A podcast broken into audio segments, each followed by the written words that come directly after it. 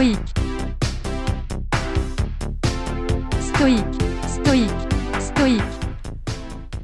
Une des idées qui est centrale au stoïcisme, c'est l'idée qu'il n'y a que deux catégories de choses dans la vie, qu'on peut vraiment concrètement séparer toutes les choses auxquelles vous allez vous confronter en deux grandes catégories. Les choses que vous pouvez contrôler et les choses sur lesquelles vous n'avez aucun contrôle. Ça s'appelle la dichotomie du contrôle, l'idée que certaines choses dépendent de nous et d'autres pas.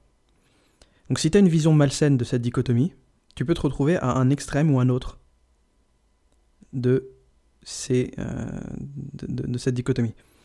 Si tu veux tout maîtriser, même les opinions des gens, même les, même les événements sur lesquels tu n'as pas réalistement d'impact, tu te condamnes à de la frustration et à des déceptions tu vas te rendre compte que tu, tu, fatigues pour rien.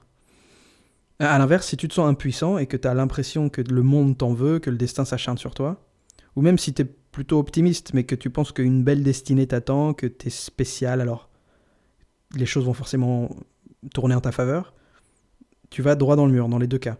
Tu es probablement quelqu'un de passif, il va t'arriver une catastrophe un jour et ta vision du monde va s'écrouler. Ou alors à l'inverse, il va t'arriver aussi de la merde et puis tu vas, ça va ne faire que confirmer ton idée que fait le monde t'en veut et tu vas pas vraiment chercher à faire quelque chose pour y changer quoi que ce soit parce que tu pars du principe que de toute façon les problèmes viennent de l'extérieur. Alors les scientifiques du comportement appellent ça le locus de contrôle, c'est-à-dire le lieu, donc le locus, où se situe ton influence, selon toi. Donc si tu as un locus de contrôle intérieur, tu penses que tu es la personne en charge de ta vie.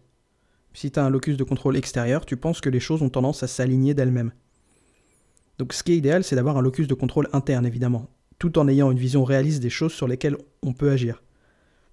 Pas se croire surpuissant, pas vouloir tout maîtriser, même les gens, même les choses qui sont loin de toi, mais à l'inverse, ne pas attendre que les choses se passent d'elles-mêmes, ne pas croire que tout va aller bien. Et donc le plus souvent, la réponse, c'est que tu peux d'abord agir sur toi-même. Les choses sur lesquelles tu peux agir, il y en a plusieurs, mais la première, c'est toi-même. Et si tu pars de cette mentalité-là, si c'est le comportement que tu adoptes par défaut, alors là, effectivement, à long terme, il y a de fortes chances que les choses s'alignent, que, le monde euh, t'apporte les choses dont tu as envie.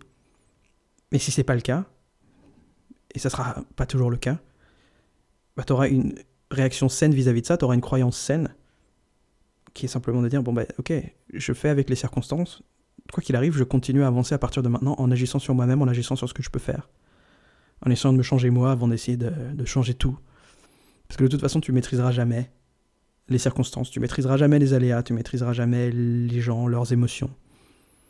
Tu as déjà suffisamment de boulot avec toi-même, tes propres émotions, tes propres difficultés à surmonter. C'est suffisamment de boulot pour toute une vie. Donc, et un locus de contrôle interne. Et commence par te maîtriser toi, avant d'essayer de maîtriser les choses. Voilà, à demain.